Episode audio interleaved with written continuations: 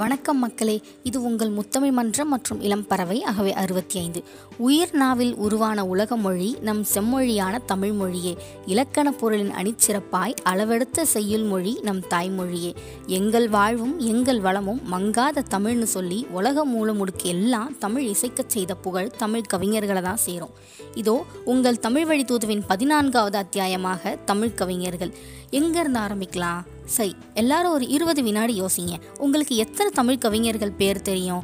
Thiruvalluvar Kambar Avvai Umar புலவர் பாரதி பாரதிதாசன் கவிமணி இளங்கோவடிகள் கபிலர் சீத்தலை சாத்தனார் கண்ணதாசன் சுரதா நாமக்கல் கவிஞர் Vallalar poly Vairamuthu Thirumoolar. இப்படி கஷ்டப்பட்டு யோசித்து அதிகபட்சமாக ஒரு நூறு கொண்டு வந்துடலாமா ஆனால் முதல் சங்கத்தில் ஐநூற்றி நாற்பத்தி ஒன்பது பேரும் இரண்டாவது சங்கத்தில் நானூற்றி நாற்பத்தி ஒன்பது பேரும் மூன்றாவது சங்கத்தில் நானூற்றி அறுபத்தி எட்டு புலவர்களும் இருந்திருக்காங்க.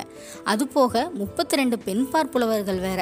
அஞ்சில் ஆந்தையார் அம்மூவனார் அறிவுடை நம்பி ஆலியார் இடைக்காடனார் இறையனார் உலோச்சனார் ஒக்கூர் மாசாத்தியார் கோவர்த்தனார் செம்பியனார் தனிமகனார் தேவனார் தொல்கபிலர் மாயேண்டன்னு இப்படி ஆயிரத்தி நானூற்றி நாற்பத்தாறு பேர் இருந்திருக்காங்க. இவங்களை பற்றிய குறிப்புகள் சரியான ஆதாரத்தோட நமக்கு கிடைக்கல. இவங்களை பற்றி இன்னும் ஆராய்ச்சிகள் நடந்துட்டு தான் இருக்கு. எனது தாய் என்று பிறந்தவள்னு நமக்கு எப்படி தெரியாதோ அதே மாதிரி அவள் பெற்ற கவிகளும் எத்தனை பேர்னு நமக்கு தெரியாது. இடைக்காலத்தில் இருந்த கம்பர் உமர் புலவர் இவங்களை பற்றியெல்லாம் நம்ம காலங்காலமாக படிச்சுக்கிட்டு தான் இருக்கோம்.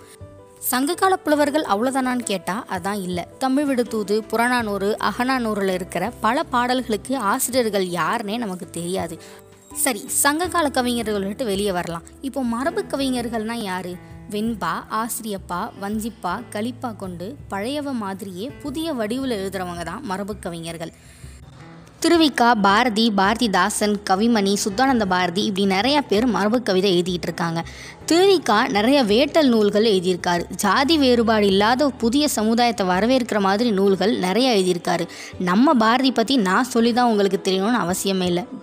பாரதியோட கவிதையில் ஷெல்லியோட கற்பனை வேர்ட்ஸ்வர்த்தோடைய கடவுள் கொள்கை ப்ரௌனிங்கோட வாழ்வு நோக்கு டென்னிசனோட எளிமை எல்லாத்தையும் பார்க்கலாம். சரித்திர கீர்த்தனையிலிருந்து குடுகுடுப்புக்காரனுடைய பாட்டு வரைக்கும் அவர் கவனித்த எல்லா இசையையும் கவிதை வடிவில் கொடுத்துருக்கிறாரு பாரதி. சொந்த நாட்டிலே பிறருக்கு அடிமை செய்து துஞ்சிடோம் இனி அஞ்சிடோம். எந்த நாட்டிலும் இந்த அநீதிகள் ஏற்குமோ தெய்வம் பார்க்குமோ?